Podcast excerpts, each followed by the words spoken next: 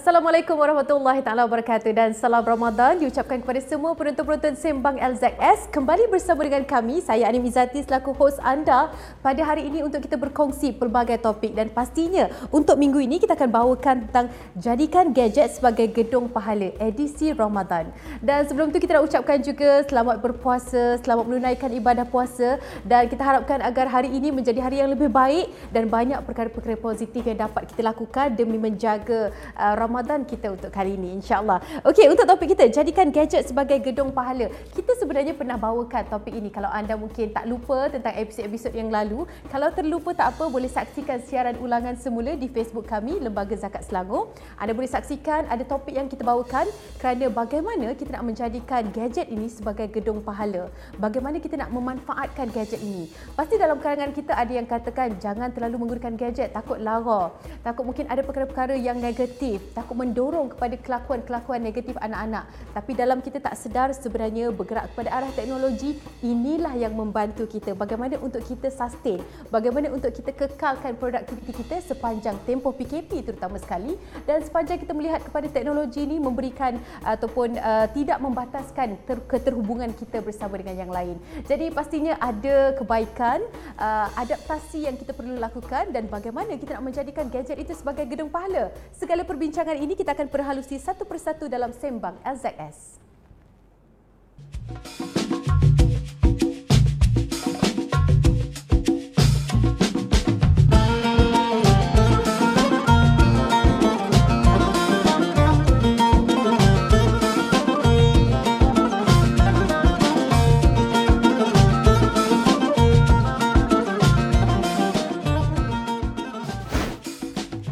Sembang LZS yang khas dibawakan oleh Lembaga Zakat Selangor dan pastinya kita harapkan agar anda semua kongsikan live ini supaya ramai lagi dalam kalangan kita, masyarakat Islam, masyarakat Melayu uh, ataupun semualah di antara kita yang sedang menyaksikan Facebook live ini sama-sama mendapat intipati, dapat pengajaran, pendidikan ataupun apa sahaja yang nak kita kongsikan selepas ini. Dan untuk pengetahuan anda yang belum pernah menyaksikan kami, kami di Sembang LZS ini berkongsi tentang info-info terkini berkaitan dengan zakat dan juga pengagihan-pengagihan zakat ataupun yang dibayar oleh anda, bagaimana saluran-saluran yang tepat untuk menyalurkan bantuan dan juga zakat anda. Segala informasi terkini kita bawakan satu persatu dan tidak itu sahaja, kita juga bakal menjemput tetamu istimewa untuk berkongsi kesedaran ini bersama. Jadi kali ini kita bawakan seorang tetamu yang tidak asing lagi, pernah kita bawakan bersama dengan anda semua di studio kami, uh, Encik Muhammad Fikri Naim uh, selaku Ketua Division Kutipan Lembaga Zakat Selangor. Assalamualaikum. Waalaikumsalam.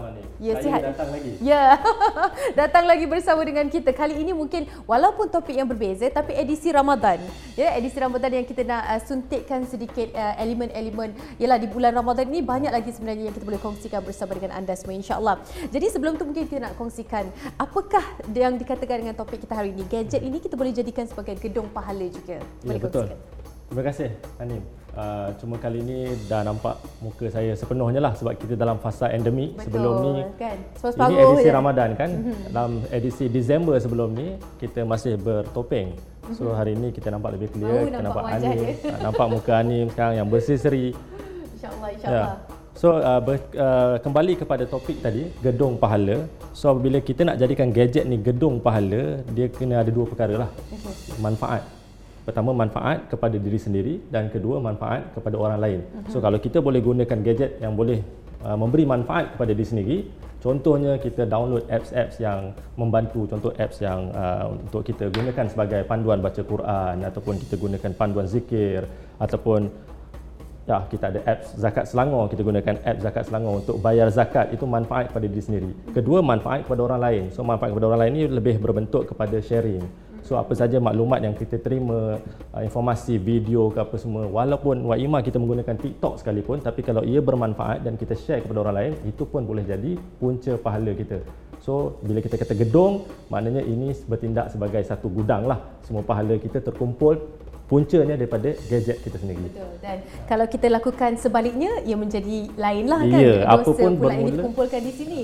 Ah, Jadi apa yang kita perlukan bukan gadget ini masalah sebenarnya, tapi cara kita gunakan. Ya. Betul. Apa yang kita download, apa yang kita muat naik dan sebagainya. Kita akan perhalusi satu persatu demi kesedaran kita bersama. Sebab kita tak dapat nak dinafikan kan sekarang ni. Tak ada gadget, tak ada teknologi, kita tak boleh nak elak daripada perkataan matilah kita kan? Mati dari segi yang mati ya dalam keadaan itu maknanya banyak benda yang terbatas banyak perkara yang kita tidak dapat laksanakan. Kita dapat saksikan buktinya era PKP ni kan? Gadget dan juga teknologi. Bagaimana kepentingan dia zaman era sekarang ni? Era PKP era norma baru lah kita sebut norma baru. Mm-hmm bagusnya gadget ni salah satu ciri utama dia yang membuatkan dia menjadi pendamping kita yang paling setia lah kita sebelum tidur kita tengok gadget bangun tidur kita tengok gadget sebab Setuju. sifat dia adalah dia portable dia boleh dibawa ke mana-mana so mhm. bila dia portable dia very accessible boleh dia access anytime so dalam era baru sekarang yang mana kita bekerja pun secara hybrid boleh daripada rumah, boleh daripada uh, cafe sekalipun. So portable tu penting, portability tu. So dia boleh mudah alih.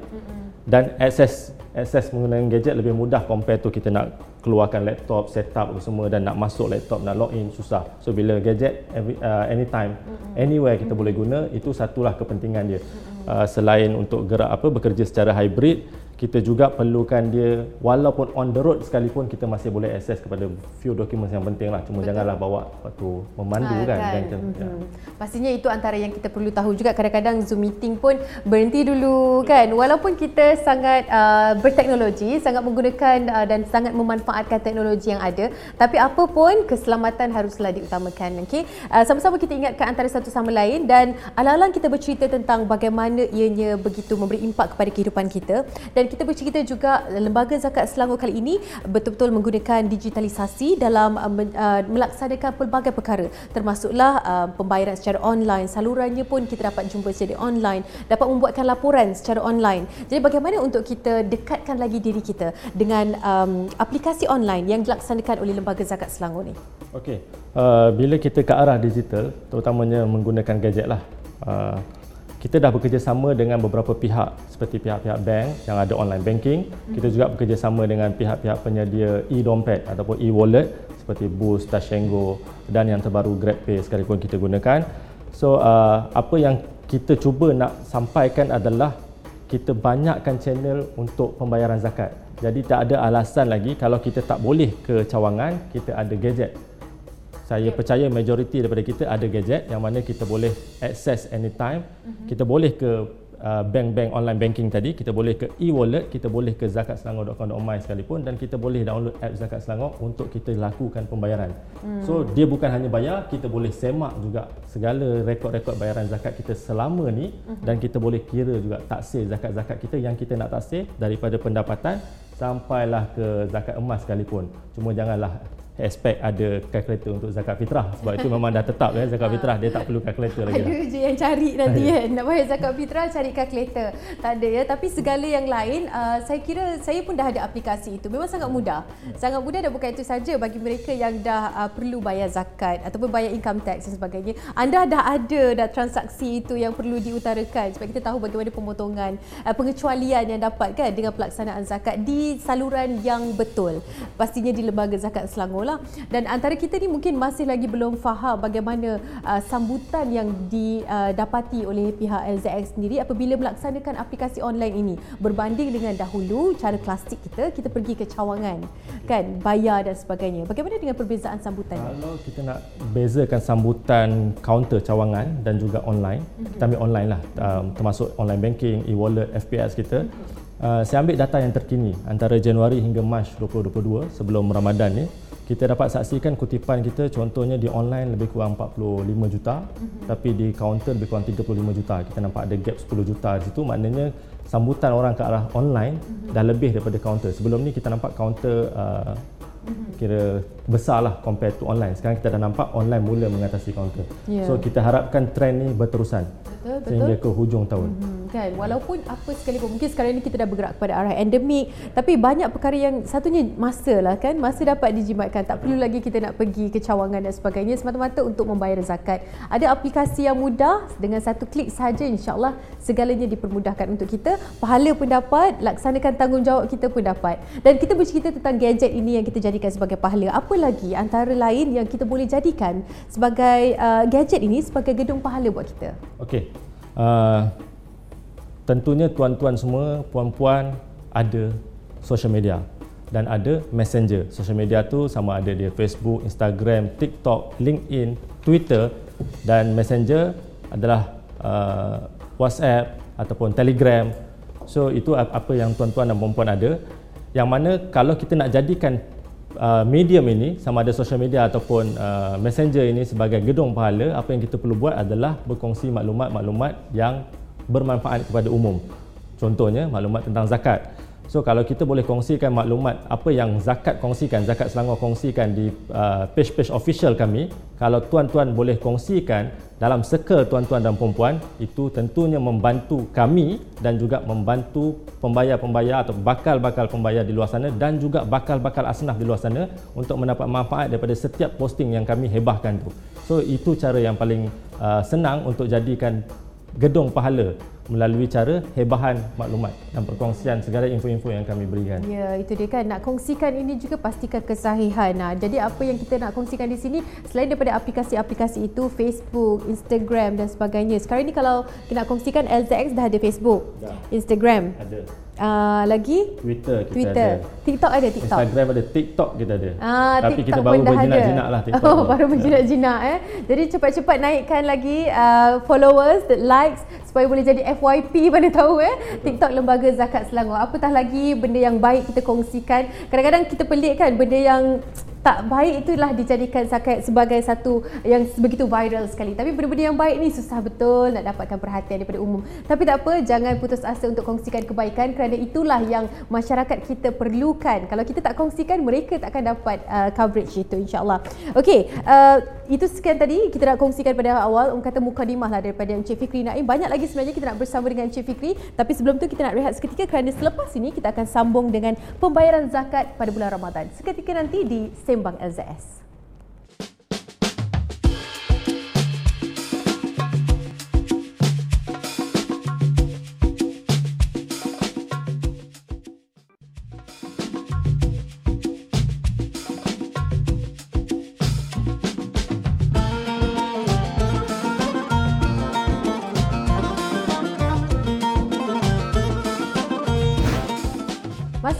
Bersama dengan kami di Sembang LZS. Kali ini kita bawakan tentang topik jadikan gadget sebagai gedung pahala edisi Ramadan.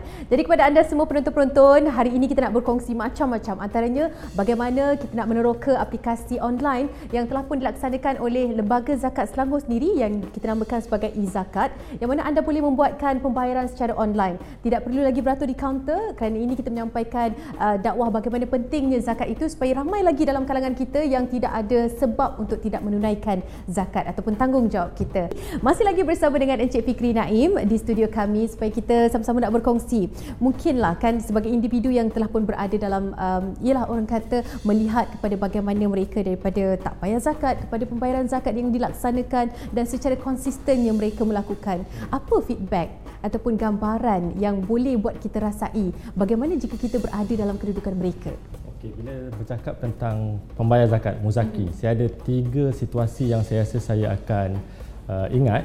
Uh, pertamanya, seorang ni datang bayar zakat perniagaan. Okay, dia datang dengan very humble dengan baju kemeja biasa dengan pendek seluar di sensing bawa beg galas berbual-bual dengan saya sampai masa nak bayar zakat dikeluarkannya cek Allahu akbar amount dia sangat besar lah mm-hmm. dan apa yang dia katakan kepada saya kita jangan berkira dengan Tuhan Hmm. Kita jangan berkira. Bila kita berkira dengan Tuhan, Tuhan akan berkira dengan kita. So job tak masuk, projek tak dapat, apa semua tak ada. So itu yang pertama. Jangan berkira dengan Tuhan. Yang kedua pula, ini bayar zakat harta. Tadi bayar zakat perniagaan. Yang ni bayar zakat harta, dia kata zakat ni sebenarnya hak orang miskin. So kalau kita tak bayar zakat, ibarat kita ambil hak orang miskin tu secara tak patutlah. Maknanya kita curi hak orang miskin. Sedangkan curi hak orang kaya pun kita dah bersalah. Curi hak orang miskin lagi terjatuh terduduklah orang miskin tu. So kalau kita tak bayar zakat ibarat kita curi hak orang miskin. So that's why dia bayar juga. So itu yang kedua. Yang ketiga dia bayar sebab dia kata zakat pendapatan. Yang dia zakat ni zakat pendapatan pula dia bayar sebab katanya bila dia bekerja ada waktu dan ketika dia mengular lah. Contoh dalam mengular ni sekecil-kecil kita main gadget. Yeah. Kita Satu buka Facebook, kita kan? buka TikTok, hmm. kita tengok hmm. uh, resepi masakan kan bulan-bulan puasa ni yang memang viral lah kan itu kan? kita mengular mm-hmm. dan apa yang dia rasakan dekat situ zakat ni sebab tu dia kata zakat ni menyucikan harta mm-hmm. maknanya kita dapat katakan gaji kita bulan tu 100% 2.5% tu sebenarnya part yang kita mengular betul, tadi tu. Betul. So bila kita bayar part yang kita mengular tu, kita dapat bersih tu 97.5 hmm. tu, ah itulah sebenarnya gaji yeah. kita yang bersih. Yeah. So dia ya. menguncikan gaji dekat situ. Hmm, Itu itulah kan. Sebenarnya dalam kita tak perasan uh, apa yang kita nak sampaikan dalam harta kita ataupun yang kita rasa semua tu adalah kita punya, ada orang lain punya kan. Itulah hanya 2.5% itu saja sebenarnya. Dan kalau kita katakan um, keadaan sekarang ini adalah selain daripada pembayaran, kan pengagihan juga antara antara isu-isu yang sering kali dihangatkan, sering kali diperbualkan ke mana diagihkan duit dan sebagainya, zakat dan sebagainya. Jadi apa lagi antara isu-isu yang hangat diperkatakan kalau kita cerita tentang berkaitan dengan zakat ini? Okey. Uh, kalau isu memang dia berkisar tentang pertama duit tu pergi mana yang Anim dah sebut tadi duit tu pergi mana so kita dah ke arah tu kita guna media sosial untuk bagi tahu duit tu pergi mana. Kita keluarkan report laporan kita by quarter dan juga yearly punya annual report kita bagi. Nak bagi tahu pergi mana duit tu. Yang kedua selain dia nak tahu pergi mana dia orang ni ada preference. Dia orang nak bagi kepada orang ni nak bagi kepada orang ni yang tertentu. So dia ada preference sendiri. Sebab tu dia prefer untuk bayar sendiri. Sedangkan kalau ikut uh, hukum bayar uh, arih agih sendiri itu sah selagi mana yang menerimanya betul adalah asnaf. Tapi kalau bukan asnaf orang yang menerimanya tak layak so itu tak jadi zakat. Ha, itu bahaya dia so tricky. So kalau bayar kepada kita kita memang dah buat semua tu. Kita buat bancian kita buat siasatan, uh, siasatan. so kita sahkan mm-hmm. dia asnaf baru kita bagi duit. Yeah. so itu bahaya pada agih sendirilah. Betul, tapi betul. selain isu yang agih sendiri dan nak tahu ke mana tu ada juga isu yang lebih kepada online. Kenapa tak nak online ni? Still nak pergi counter still nak berjumpa amil uh, tu amil kita contohnya fitrah ni. Walaupun kita boleh bayar fitrah secara online tapi mereka masih nak ke uh, stesen minyak ke masjid? kan untuk berjumpa. Sebab ada yang masih tak faham yang merasakan akad tu doa tu semuanya adalah rukun. Walhal rukun zakat ni very simple. Rukun dia pertama niat tu. Memang niat nak zakat. Kedua berlaku perpindahan harta tu daripada dia yang membayar kepada yang menerima. So dalam hal ni kepada tu amir dululah. Tu amir akan sampaikan kepada kita kita agihkan. Tapi still berlaku pindahan dan cukup. Itu rukun dia. Ya. so maknanya akad tu bukan lagi isu. Tapi itu still jadi isu lah. Pemahaman orang masih kan? ya, masih masih ke arah tradisional. Yeah. okay, yang keempat isu yang ada adalah isu uh, dua alam saya panggil dua alam terutama kita di Selangor dan Kuala Lumpur uh-huh. contoh Hani mungkin kerja di KL tapi okay. tinggal di Selangor saya mungkin kerja di Selangor tinggal di KL jadi kita kira dalam dua alam so bila dua alam macam ni ke mana kita nak bayar zakat itu itu yang selalu menjadi masalah betul, betul. datang pusat zakat ni dia kata duduk sini bermastautin di sini atau bekerja di sini bayar, bayar di sini. sini. Ha, tapi dia atau tau. Ha, so saya bekerja di sini tapi saya duduk, duduk di KL. Di sana. Ha. So saya nak bayar macam mana? Hmm. Okey, so itu. Duduk mana atau bekerja di mana. Hmm. Tapi hmm. kalau dua-dua ni kita dua alam tadi, hmm. salah satu, so kita pergi ke parameter ketiga. Kriteria ketiga kita kita tengok negeri mana yang lebih ramai asnaf dan lebih memerlukan. Ah. Ya, zakat Selangor memang kutipan tertinggi, tapi zakat Selangor juga Ramai mempunyai asnaf, eh? asnaf, bilangan asnaf yang tertinggi. Tinggi. Kita ada lebih 65,000 keluarga asnaf fakir, miskin dan mualaf. Uh-huh. Yang mana kalau ikut individu lebih kurang 420,000 individu. Uh-huh. Kebanyakannya 68% adalah miskin bandar. Hmm, so ya, lagi satu Selangor memang negeri penduduk, dia bukan negeri industri. Betul, so betul. yang ramai dekat Selangor ni orang yang menetap di Selangor, bukannya uh, industri-industri besar yang uh, hmm. uh, menjalankan perniagaan di Selangor. Okay. Jadi kalau ikut kriteria ketiga, kita dah tahulah kita patut bayar ke mana. Hmm. So itu isu yang selalu di, uh, di apa dipertanyakan hmm. kepada kita. Ya. Ya. Jadi menjadi tanggungjawab kita untuk timbang tara lah kan beberapa kategori yang disebutkan oleh Cik Fikri tadi kalau anda uh, dua alam itulah isu antara yang uh, hari ini baru saya dengarkan. Kalau isu-isu pengagihan dan sebagainya itu memang sering kali kita di, di, dibualkan kan di media sosial dan sebagainya. Tapi inisiatif yang amat baik apabila penggunaan ataupun pendekatan kita di, di, di digitalisasi ini ramai dalam kalangan mereka dapat melihat apakah um, uh, action yang dilakukan oleh pihak lembaga zakat Selangor sendiri dari sudut pengagihan terutama sekali di bulan Ramadan inilah. Hmm. cumanya di sini kalau tarikannya kepada mereka yang muda-muda kan dalam golongan muda bagaimana untuk kita dekatkan mereka? Uh, selain daripada awareness ataupun kesedaran tanggungjawab ini mm-hmm. tapi mereka juga nak turut sama-sama mungkin contribute dari segi uh, melaporkan dari segi sama-sama uh, mencapai satu objektif yang memberikan kepada mereka yang memerlukan uh, okay. era sekarang ni mungkin mencabar nak menarik minat mereka kan Okey, uh, terima kasih Anim. Uh, macam mana nak menarik minat pertama eh nak menarik minat golongan muda tadi pun Ani dah sebut tanya TikTok ada tak zakat Selangor ada TikTok? Jadi kita dah ada TikTok. So kajian yang kita lakukan mm-hmm. uh, kita dapati kebanyakan uh, mereka yang di luar sana masyarakat inginkan konten ataupun kandungan dalam bentuk video video-video pendek yang mana kita memang tahulah kalau video pendek ni memang TikTok lah. Kalau durasi lebih panjang lebih pada YouTube. YouTube kita dah ada lama kita dah well established dekat YouTube tapi TikTok kita baru berjinak. So kita banyakkan konten-konten kita melalui video-video pendek ni. Dan kita laku uh, kita hebahkan melalui media-media yang di mana orang-orang muda ni berada lah. Yeah, so kita yeah. tengok uh, mereka ni berada pertamanya di media sosial dan juga di messenger seperti WhatsApp hmm. selain di Google dan di portal-portal berita hmm. dan yang utama sekali mereka berada di marketplace which is e-commerce so apa yang kita buat kita pun bekerjasama dengan e-commerce contohnya kita okay. bekerjasama dengan Lazada tahun ni dan kemudian mungkin ada e-commerce e-commerce lain so okay. uh, itu yang sedang kita jalankan hmm. untuk kita pergi kepada mereka so kita dah identify di mana mereka golongan-golongan muda ini ber kita panggil kalau dalam bahasa kasar dia berpeleseran ataupun dalam bahasa yang lebih indah banyak mem, uh, apa tu menghabiskan masa menghabiskan mereka, masa mereka di uh, hmm. di platform-platform tu tersebut. kita akan masuk ke platform tu itu okay. yang kita sedang buat sambutan anak muda yang membayar zakat ni macam mana mungkin boleh kongsikan lah ni out of topic tapi saya rasa okay. saya nak sangat tahu yang uh, adakah uh, sambutan yang baik diberikan oleh anak muda dalam pembayaran zakat okey uh, kalau ikut data yang kita ada compare 2021 versus 2020 eh kita ambil dalam uh, golongan umur 25 hingga 34 tahun ya Anim eh. Hmm, hmm. Kita kalau tengok pada tahun uh, 2020 kita ada dalam lebih kurang 62,000 pembayar tahun 2020 dalam golongan umur 25 hingga 34 tapi mm-hmm. pada tahun 2021 mm-hmm. ada kenaikan sebanyak lebih kurang 17 17%. Okay. So pembayar jadi 73,000 mm-hmm. daripada 62 jadi 73,000 dan lebih kurang 17% kenaikan pembayar muda. Mm-hmm. So kita nampak effort kita apa yang kita buat uh, inisiatif yang kita buat berhasil. Ya, ya, ya kan dan uh, itu juga mungkin menyumbang kepada kutipan zakat pada tahun walaupun di zaman ya. pandemik kita sedang lalui pada ketika itu kan. Dalam erti kata lain ialah masa itu ramai yang dibuang kerja dan sebagainya. Hmm. Tapi kita kena ingat juga pada waktu itu bilangan asnaf pun meningkat uh, seperti mana yang kita sedia maklumlah. Okey, dan bercerita tentang keadaan ini, adakah kita perlu menunggu pada bulan Ramadan ini barulah kita menunaikan zakat? Okay. Ha sebenarnya zakat yang wajib pada bulan Ramadan ni hanya zakat fitrah. Zakat yang lain tu memang wajib sentiasa bila-bila masa pun daripada bulan 1 sehingga bulan 12 daripada Muharram sehinggalah uh, Jamadil akhir.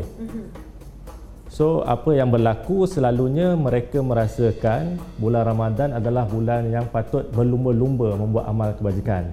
So that's why mereka pilih bulan Ramadan ni lah nak sunat, solat sunat lebih, nak berzikir lebih, nak bersedekah lebih dan nak bayar zakat. Tak terkecuali. Jadi ramai yang memilih Ramadan untuk bayar zakat. Tapi kalau ikut kita kita terima, cuma kita galakkan kalau boleh planning. Ya, sebab kita bila zakat ni walaupun 25% tapi kalau kita bayar di hujung ni baru nak bayar, contoh pada satu-satu masa kita akan rasa berat. Time tu datanglah godaan-godaan lain. Contoh kalau kata zakat kita 5000 kena bayar. Time tu datanglah godaan handphone pula keluar baru. RM5000 ringgit juga nak zakat ke handphone baru. So itu yang berlaku. So kalau kita boleh planning jadikan tiap-tiap bulan dan alhamdulillah kita punya zakat melalui potongan gaji yang berlaku secara bulanan tu alhamdulillah setakat uh, sekarang kita dalam lebih kurang almost 30 juta sebulan daripada potongan gaji tapi itu yang kita perlukan sebab ada bantuan-bantuan yang kita perlu salurkan kepada asnaf bersifat bulanan contohnya bantuan kewangan bulanan dan bantuan makanan bulanan jadi kalau terhenti tak ada zakat dibayar secara bulanan habis terputuslah kita punya bantuan so instead of Ramadan ataupun Disember saja, saya sarankan jadikan dia bulanan. Kita dah sediakan platform terbaru selain potongan gaji melalui majikan. Kita dah ada. Kejap lagi mungkin saya ada kesempatan saya cerita sikit platform tu. Hmm, okey, itu antara yang uh, begitu mudah sekali kalau kita nak cerita tentang pembayaran zakat ini. Betul juga bila kita katakan uh, mereka yang memerlukan ni bukan setiap hujung tahun je perlukan duit. Setiap bulan ni mereka perlu hidup, perlu teruskan kehidupan, bantuan perlu disalurkan, rumah nak bayar dan sebagainya kan. Macam mana kita punya komitmen bulanan, begitu juga komitmen bulanan mereka tapi mereka tidak mampu. Jadi saluran zakat ini pun diperlukan bagi mereka yang mampu tu laksanakan bulanan. Saya pernah ada seorang yang ingatkan uh, Fikri hmm. bayar setiap kali dapat payment, setiap kali dapat duit. Maknanya senang, settle. Uh, dapat tu siap-siap tolak 2.5% tu bukan kita punya dah Betul. siap tolak laksana bayar bila ada aplikasi lagi senang settle Betul, confirm dapat job lain pula lepas tu. Confirm. Ya. It, tapi betul. Ya Allah, anda kena rasai sendiri. Nanti kita bincang lagi di mana-mana social media kan tentang Betul. bagaimana rasanya selepas anda membayar zakat insya-Allah. Okey, dan um, pembayaran zakat fitrah Hmm. di uh, Lembaga Zakat Selangor. Kita di bulan Ramadan, mungkin nak sentuhkan sedikit tentang berkaitan. Okey, uh, kalau nak bayar zakat fitrah di Selangor ni selain di 20 cawangan kita yang kita buka 7 hari seminggu dari jam 9.30 hingga 3.30 9.30 pagi hingga 3.30 petang selain di cawangan kita ada online eh kita ada di fps.zakatselangor.com.my kita ada di aplikasi Zakat Selangor boleh download boleh install daripada Play Store ataupun App Store kita juga ada e-wallet Boost, Tashengo dan yang kemudiannya nanti akan ada lebih GrabPay, Grab GrabPay ya. Dan juga kita ada perbankan online yang lain. Tetapi yang tradisional ni, yang tak nak ke online ni kita still sediakan. Kita ada sediakan lebih kurang 2745 penolong amil fitrah kita panggil PAF, penolong amil fitrah di 145 lokasi berbeza di seluruh Selangor. So kalau tak dapat kecawangan, tak dapat online nak jumpa penolong amil fitrah, silakan kita alu-alukan, boleh membayar Ya. kepada mereka. Kan kadang-kadang memang ada ada yang memang nakkan rasa pergi berjumpa dan juga melakukan Betul. secara fizikal. Ada di antaranya. Tapi bagi mereka yang rasa online itu adalah pilihan yang terbaik, kita sama-sama menggunakan platform yang telah pun disediakan insya-Allah. Tapi Okey. sebut pasal fitrah, ni boleh saya tambah sikit? Boleh silakan. Okey, saya just nak uh, promote lah supaya kita membayar zakat fitrah tu mengikut kadar beras yang kita makan. Ya. Hmm. Uh, so ka- kalau, kalau saya kata tadi fitrah tak perlu kalkulator, dia dah tetapkan dah. 7, 14, 21. Tinggal kita nak berlaku jujur kita makan beras apa kat rumah. Kalau kita makan beras basmati, bayarlah RM21 ataupun beras perak. Kalau kita makan beras apa tu import, bayarlah RM14. Hmm. Kalau kita makan beras tempatan, bayarlah RM7. Saya suka bergurau kalau orang tanya, saya bergurau nak cara mudah. Kalau kau rasa kau B40, awak rasa awak B40, bayarlah RM7. Kalau awak rasa awak M40, bayar RM14. Betul. Kalau awak rasa awak T20, bayarlah RM21. Hmm. Sepatutnya begitulah. Betul betul Ya. kan. Kita tidak berkira dari segi apa yang kita nak bagi kan dan mengikut kepada apa yang kemampuan kita lah insyaallah. Yang penting tadi yang menarik perhatian saya berlaku jujurlah dengan apa yang awak makan ya. Kalau kat rumah makan basmati, basmati lah kita bayar insyaallah. Baiklah, kongsi rezeki dengan zakat. Itu merupakan kempen yang terbaru mereka. Bagaimana kita nak sama-sama berkongsi kesedaran ini sebagai masyarakat Islam, menunaikan tanggungjawab kita untuk melaksanakan pembayaran zakat. Uh, satu cerita ringkasan ataupun video yang menarik perhatian kita sebenarnya. Masih lagi bersama dengan Cik Fikri Naim di studio. Berkongsi dengan kita dari awal tadi sebenarnya berkaitan dengan gadget ini bagaimana kita nak jadikan sebagai gedung pahala. Alang-alang kita sentuh tentang gadget, Cik Fikri, kita nak tahu juga mungkin tentang aplikasi yang telah pun dilaksanakan oleh pihak Lembaga Zakat Selangor kini menjadi uh, satu medan untuk segalanya dilakukan di situ kan Betul. mungkin nak kongsikan ciri-ciri keistimewaan yang perlu kita ketahui bersama Okey, saya kalau boleh saya nak highlight tiga. Tiga Okey. ciri yang ni, tiga ciri, ciri utama. Yang pertama, kita boleh kira. Kita boleh kira zakat kita di apps. So kalau sebelum ni kita ke website, sekarang ni dekat apps kita just pilih je zakat apa kita nak kira daripada pendapatan, perniagaan, simpanan dan sebagainya, kita boleh kira dekat situ. Okey, itu pertama.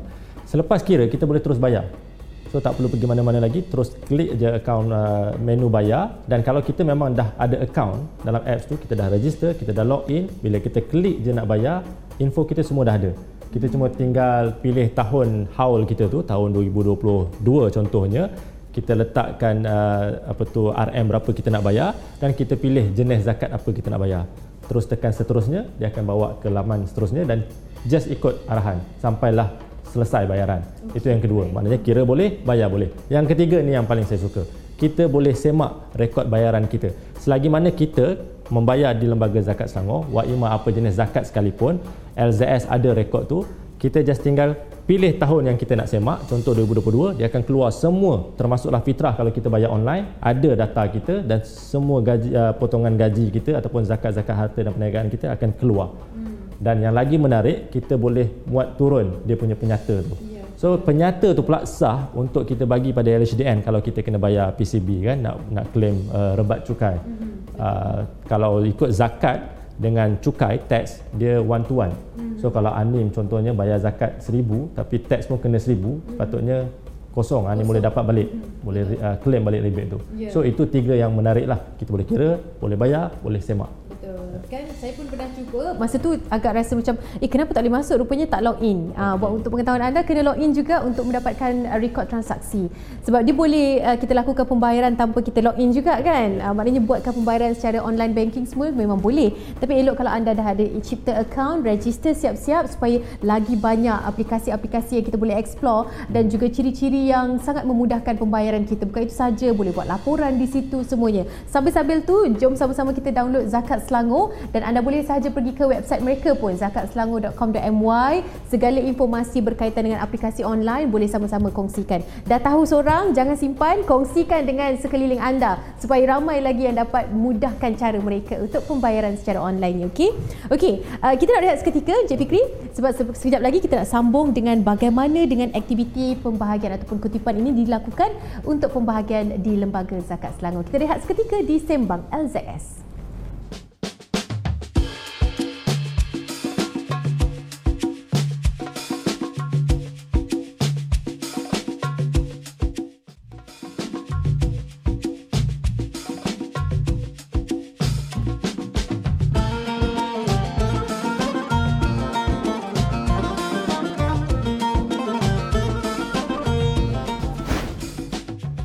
kasih kerana anda masih lagi bersama dengan kami di Sembang LZS bersama dengan saya Anim Izati selaku hos anda dan kita bincangkan tentang topik jadikan gadget sebagai gedung pahala kita untuk edisi Ramadan kali ini. Dan kita masih lagi bersama dengan Encik Fikri Naim dari awal tadi sehinggalah ke saat ini di segmen yang terakhir dah tapi banyak lagi kita nak kongsikan. Antaranya kita nak bertanyakan tentang aktiviti kutipan Lembaga Zakat Selangor terutama sekali di bulan Ramadan. Bagaimana? Okey, Anim, terima kasih.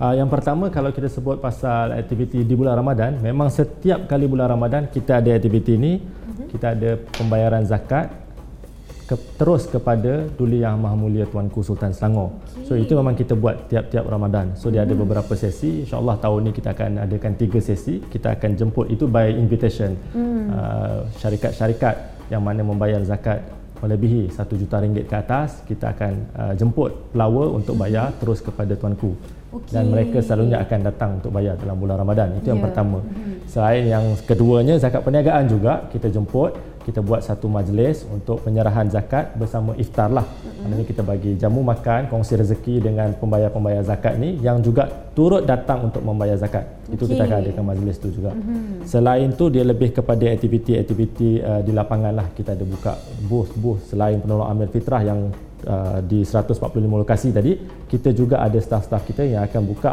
di premis-premis majikan. Mm-hmm. yang mana majikan minta tolong buka dan kita akan pergi entertain.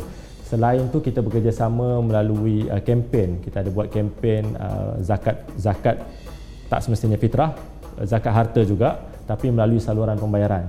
Kempen dengan public bank kita ada buat dan yang kedua dengan touch and go so kalau bayar dengan touch and go ada dapat certain uh, cashback tak silap saya. Dengan okay. public bank kita akan boleh menang beberapa hadiah lah yang mereka sediakan. Itu dan antara yang kita buat. mereka boleh dapat informasi ini di Facebook dan di, sebagainya? ya, di Facebook kita dan di website kita. Nah, di ya. website dan juga di Facebook anda boleh dapatkan informasi lanjut. Kalau terlepaskan apa acara-acara ataupun yang bakal dilakukan inisiatif yang bakal dilakukan oleh pihak LZS hmm. sendiri. Okey, kalau kita nak katakan perbezaan daripada tahun-tahun sebelum ni dengan tahun yang kali ini Ramadan kali ini Okay, Ramadan kali ini kita nak bawa menggerakkan uh, masyarakat kepada satu perkara yang kita dah jaja lama benda ni. Kita dah dakwahkan lama, cuma tahun ni kita highlightkan lebih iaitu kongsi rezeki tu. Uh, tahun-tahun sebelum ni kita dah pakai, tapi tahun ni kita highlightkan balik sebab kita nak dalam tempoh kita dah lalu 2 tahun yang kebelakangan kita dapat nampak kawan-kawan kita susah family kita susah ada yang kematian kerana covid ada kehilangan pekerjaan betul, so betul. kita yang bernasib baik yang boleh survive dalam tempoh pandemik sampai betul. ke endemik ni betul. why not kita kongsi rezeki yang kita ada ni uh-huh. yang mungkin kita tak dibuang kerja kalau dibuang pun kita dah dapat kerja baru so why not kita kongsi rezeki ni uh-huh. especially di bulan Ramadan ni kongsi yeah. dengan zakat uh-huh. so itu tema kita tahun ni kongsi rezeki dengan zakat betul. so apa lagi kelainan yang kita buat kita banyakkan konten-konten konten yang berbentuk spiritual mm-hmm. sebab kita nak uh, membentuk jati diri seseorang ni untuk uh, memberi mereka, ya? kan mm-hmm. kita nak as, uh, asah dia ataupun nak nak asuh dia untuk memberi so kita kena suntik dengan rohani so antara program rohani yang kita buat kita ada program bersama dai muallaf kan uh, kita punya muallaf uh, dai-dai yang muallaf kita bawa untuk bagi uh, talk ataupun ceramah berkaitan dengan uh, uh, Islam mm-hmm. agama lah secara keseluruhannya dan kita juga ada sembang santai Ramadan kita juga ada program santapan rohani sebelum iftar tu So semua program-program yang kita buat ni kita boleh tonton dekat Facebook uh, Zakat Selangor. Okey, jadi jangan lupa uh, jangan ketinggalan untuk menyaksikan setiap program-program yang dibawakan oleh Lembaga Zakat Selangor sendiri. Ini inisiatif mereka untuk mendekatkan Lembaga Zakat Selangor dengan masyarakat di luar sana kan supaya anda kat situ pun boleh ada ruangan komen, boleh berikan komen anda. Mungkin anda sendiri nakkan uh, konten-konten yang sebegini untuk Lembaga Zakat Selangor adakan demi kita punya kebersamaan, pemahaman kita bersama. Boleh mungkin sama-sama kita uh, fokuskan ke arah objektif yang membantu antara satu sama lain insyaAllah. Okey, uh, dan kalau kita melibatkan, tadi di awal ada juga tanya tentang pelibatan anak muda, hmm. bagaimana kesedaran mereka Betul. dan episod-episod kita sebelum ni pun kita ada sentuh Betul. kesedaran mereka. Betul. Cuma kali ni, bagaimana adakah perubahan selepas beberapa beberapa konten telah pun dilaksanakan, usaha-usaha lain, bagaimana? Uh, nampaknya Anim ingat lagi ya. Anim ingat lagi dalam episod yang lepas kita ada sebut, saya ada sebut kita memerlu uh, kita masih ada 1 juta penduduk di negeri Selangor yang berusia 25 tahun hingga 3 uh, 25 tahun ke atas maaf saya 25 tahun ke atas 1 juta yang belum lagi membayar di zakat Selangor. Kita bersangka baik dia agih sendiri yang tadi itu dan yang kedua dia bayar ke pusat zakat negeri lain. Tapi itu menjadi uh, tanggungjawab kami untuk apa yang kami namakan kembalikan hak Selangor. So itu adalah hak asnaf-asnaf di Selangor. Kami akan kembalikan hak tu kepada asnaf-asnaf di Selangor. So uh, daripada 1 juta tadi tu 25 hingga 34 tahun ada 500 ribu. Maknanya 50% daripada 1 juta berusia 25 hingga 34 tahun. Ini target kita. Kita akan target kepada golongan yang 50% ni dulu. So apa yang berlaku kalau kita boleh tengok tahun lepas 2021 compare dengan tahun sebelumnya sebab kita dah start uh, penetrate tahun lepas So compare dengan tahun sebelumnya 2020 kita ada 62,000 pembayar saya dah sebut tadi 2021 kita naik kepada 73,000 ada lebih kurang 17% kenaikan tapi yang lebih surprise RM kalau kita tengok 2020 daripada yang 62,000 pemuda ni eh, pembayar muda ni 62,000 ni mereka bayar lebih kurang 47 juta okay. eh? tapi uh, tahun 2021 daripada 73,000 pembayar muda ni mereka bayar 62 juta. So kalau in term of bilangan kenaikan 17%, tapi in term of RM kenaikan lebih kurang 32%. So itu satu benda yang kita nampak alhamdulillah. Kalau kalau kita boleh kekalkan momentum ni insya-Allah kita boleh achieve betul, apa yang kita betul. sasarkan tu. Uh, tanggungjawab kita juga sebagai yang tak berapa muda ni kan. Yeah. Menasihati yang lain-lain sama-sama kita kongsikan kesedaran ini kan. Anak-anak muda ni sebenarnya bila dia dah ada satu um, eager untuk melakukan dari peringkat awal, insya-Allah benda tu boleh kekal konsisten. Itu kan? Itu hmm. Ada sebut peringkat awal tu terus saya teringat. Uh-huh. Satu pembaharuan yang kita buat ataupun uh, perkara baru yang kita buat tahun ni uh, bermula Mac itu sekolah dah buka. So uh, sekolah agama di bawah JAIS dah mula ajar silibus pendidikan zakat. Ya, oh, di sekolah rendah dan mm-hmm. sekolah menengah. Mm-hmm. So itu yang kita buat. Hasil usaha kita 2 tahun kebelakangan, okay. akhirnya tahun ini dah start diajar. Kita boleh dikatakan satu-satunya institusi zakat yang ada silibus pendidikan zakat sendiri dan diajar di sekolah-sekolah agama di satu Selangor. Ya, ya, so ya. itu kita buat. Maknanya kita cuba melentur buluh daripada rebung. Betul. Ha, betul. Kalau kita dah jadi rebung ni susah ha, nak ah, lentur. Susah. Dia ya. tak lembut-lembut. betul. Ini satu inisiatif yang amat menarik sekali kan. Sebab kadang-kadang kalau kita duduk suruh-suruh-suruh tapi kita tak ada uh, action yang kita lakukan daripada peringkat awal, itu yang mengganggu gugat keadaan yang bila dah keadaan yang macam gini kan. Dah biasa dengan tak bayar dan sebagainya. Dah biasa dengan mungkin saluran yang berbeza kan. Bagaimana kepentingan zakat itu perlulah diberitahu uh, kepada mereka pada peringkat yang awal lagi supaya mereka faham ini bukanlah bebanan tetapi tanggungjawab bersama kan yang boleh dilakukan oleh mereka insyaallah. Okey, bagaimana orang ramai ingin mengetahui tentang aktiviti kutipan zakat Selangor itu sendiri? Kalau nak tahu tentang aktiviti seperti yang saya sebut tadi lah, uh-huh. cari uh, laman rasmi kami www.zakatselangor.com.my itu lebih kepada laporan-laporan berbentuk suku tahunan dan tahunan lah. Tapi kalau nak from time to time, nak update real time, boleh ke Facebook Lembaga Zakat Selangor ataupun Twitter, Instagram, uh, TikTok, semuanya nama Zakat Selangor dan juga kita ada LinkedIn juga. LinkedIn kita Lembaga Zakat Selangor. So itu semua kita update uh, semasa. Perkembangan-perkembangan semasa kita. Ya, jangan lupa untuk follow mereka Lembaga Zakat Selangor di segala platform yang anda sukakan. Yang mana satu mungkin anda menjadi favorite. InsyaAllah pelbagai konten dan juga pengisian yang kita bawakan kepada anda semua khas untuk anda dari Lembaga Zakat Selangor. Jadi sebagai uh, penutup bicara kita mungkin ada sedikit um, awareness ataupun uh, nasihat dalam kalangan uh, kepada mereka ini yang sedang mendengar penonton-penonton kita ataupun akhir kata sebelum kita mungkin insyaAllah berjumpa lagi di lain episod daripada Encik Fikri sendiri silakan saya just nak sentuh sikit berkenaan dengan fitrah lah sebab kita dalam bulan Ramadan. Saya cuma nak bagi tahu mungkin ada yang salah faham ataupun yang tak tahu sebelum ni zakat fitrah kalau tuan-tuan bayar, tuan-tuan puan-puan bayar, kita tak guna zakat fitrah tu untuk agih kepada uh, bantuan-bantuan uh, yang lain yang selalu kita bagi di luar uh, musim raya ataupun di luar musim Ramadan. So zakat fitrah tu memang kita bagi untuk bantuan raya dan juga bantuan Ramadan kepada asnaf-asnaf fakir dan miskin.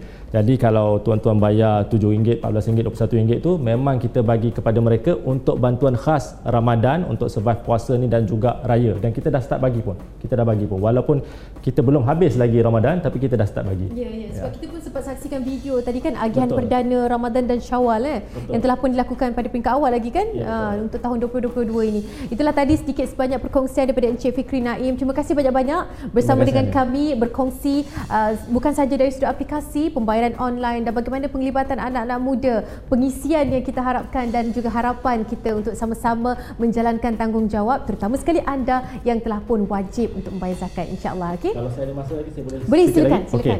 Uh, selain Ramadan, uh-huh. kita juga cuba untuk uh, cipta bulan puncak sebab kita di zakat kita ada dua bulan puncak Ramadan dan Disember. Okay. So kita cuba untuk create bulan ketiga. Okay. iaitu bulan Jun. Uh-huh. Apa yang kita nak buat dalam bulan Jun adalah kita nak jadikan bulan Jun tu bulan taksir zakat. Okay. Seperti mana lembaga hasil dalam negeri menanam dalam minda kita bulan 3 bulan 4 kita kena taksir cukai. Settle. Kan kita kena taksir cukai apa semua settlekan segala cukai kita. Lembaga zakat Selangor nak tanamkan dalam minda masyarakat di Selangor bulan 6 adalah bulan taksir zakat. Mana kata kenapa bulan 6 sebab kebanyakan daripada kita dah dapat gaji baru bulan 6 dah ada increment gaji apa semua. Uh, syarikat pun dah tutup account apa semua. So itu adalah waktu yang baik untuk kita taksir. Kita uh, kita tengok balik adakah zakat yang kita bayar sebelum ni cukup ataupun tidak. Kita kena update dengan yang semasa. Sebab tu dalam uh, bulan taksir zakat ni kita cuba nak sampaikan kepada masyarakat untuk sempurnakan zakatmu. So kita sebut sempurnakan zakatmu maknanya dia ada dua Pertama, adakah amount zakat yang kita bayar selama ni cukup? Kalau tak cukup, tak sempurna lah. So, kita kena taksir balik. Kedua, adakah zakat yang kita bayar selama ni cukup? Maknanya selama ni kita bayar zakat pendapatan je. Cukup ke pendapatan? Sedangkan kita ada simpanan, kita ada KWSP, kita ada emas. So, dia ada dua. Amount tak cukup ataupun jenis zakat tu sendiri tak cukup. So, kita nak uh, didik masyarakat untuk sempurnakan zakat dengan cara kita taksir setiap jenis harta yang kita ada supaya kita boleh uh, tunaikan zakat dengan lebih sempurna lah daripada yang uh, sepatutnya. Uh, dia punya perumpamaan macam kalau kita ada lima waktu solat sehari kan kita solat tiga eh, uh, kita solat tiga waktu saja. Kita tinggal subuh dengan isyak so dia tak sempurna sebenarnya hmm. patutnya kan? kita sempurnakan lima semayang tapi ya. tak sempurna ya kan? betul ha. kita bayar-bayar tapi mungkin tak sempurna kalau bayar tak itu. sempurna tu tak cukup tu mungkin macam rakaat solat ha. ada empat tapi kita solat tiga batal kan? tak sah ha. tu betul kan? jadi perlu tahu bagaimana cara yang terbaik ya, betul. kan itu so saya nak promote benda tu lah bulan taksir zakat dalam hmm. bulan tu juga kita akan lancarkan silibus kita yang kita belum lancarkan insyaAllah dan kita juga akan lancarkan satu platform baru yang saya sebut tadi uh, berkenaan pembayaran secara bulanan So kalau selama ni kita perlu bulanan ni kita hanya boleh melalui potongan gaji. Jadi kita kena uh, pergi berbincang dengan majikan untuk uh, pujuk majikan untuk uruskan gaji pekerja mereka untuk bayar zakat. Okay. Uh, so ada halangan yang susah Betul. untuk kita yakinkan majikan ni. Sebab dia kerja percuma kan, dia tak ada benefit lain selain pahala di yeah. akhirat kelak. Jadi kita cari alternatif lain yang mana kita akan introduce satu platform baru yang kita gunakan yang bolehkan mereka buat potongan zakat secara bulanan tanpa melalui majikan. Maknanya terus daripada akaun bank mereka. InsyaAllah bulan 6 nanti kita umumkan uh, platform terbaru kita tu. Kan, kadang-kadang manusia ni memang mudah lupa. Betul. Dan juga tarikan-tarikan sale yang ada tu kadang-kadang yes. akan menjadikan dia uh, nak bayar ni dululah. Kan. Bayar dulu kan. Jadi bila ada pemotongan ni sebenarnya mendidik kita untuk uh, tidak miss kan, tidak tertinggal dengan tanggungjawab kita insya-Allah. Cukup menarik. Kita tunggukan uh, segala uh, pembaharuan dan juga segala inisiatif ini dikongsikan juga di mana-mana platform Lembaga Zakat Selangor. Jangan lupa untuk ikuti mereka di Facebook, Instagram, Twitter, uh, TikTok yang terbaru dan juga pastikan ikuti kami di Sembang LZS juga. InsyaAllah kita akan bawakan pelbagai topik-topik menarik ini. Inilah yang kita katakan tentang isu terkini berkaitan dengan zakat. Tak, tak ada tempat lain yang anda boleh dapat hanya di Sembang LZS. Okay? Terima kasih kepada anda semua yang menyaksikan kami. Harap-harapnya pelbagai perkongsian menjadi manfaat bersama. Selamat menyambut bulan Ramadan dan kalau tak ada apa-apa insyaAllah kita doakan supaya Ramadan ini menjadi Ramadan yang terbaik buat anda semua. Jaga diri baik-baik. Jangan lupa untuk layari zakatselangor.com.my. Assalamualaikum dan salam Ramadan.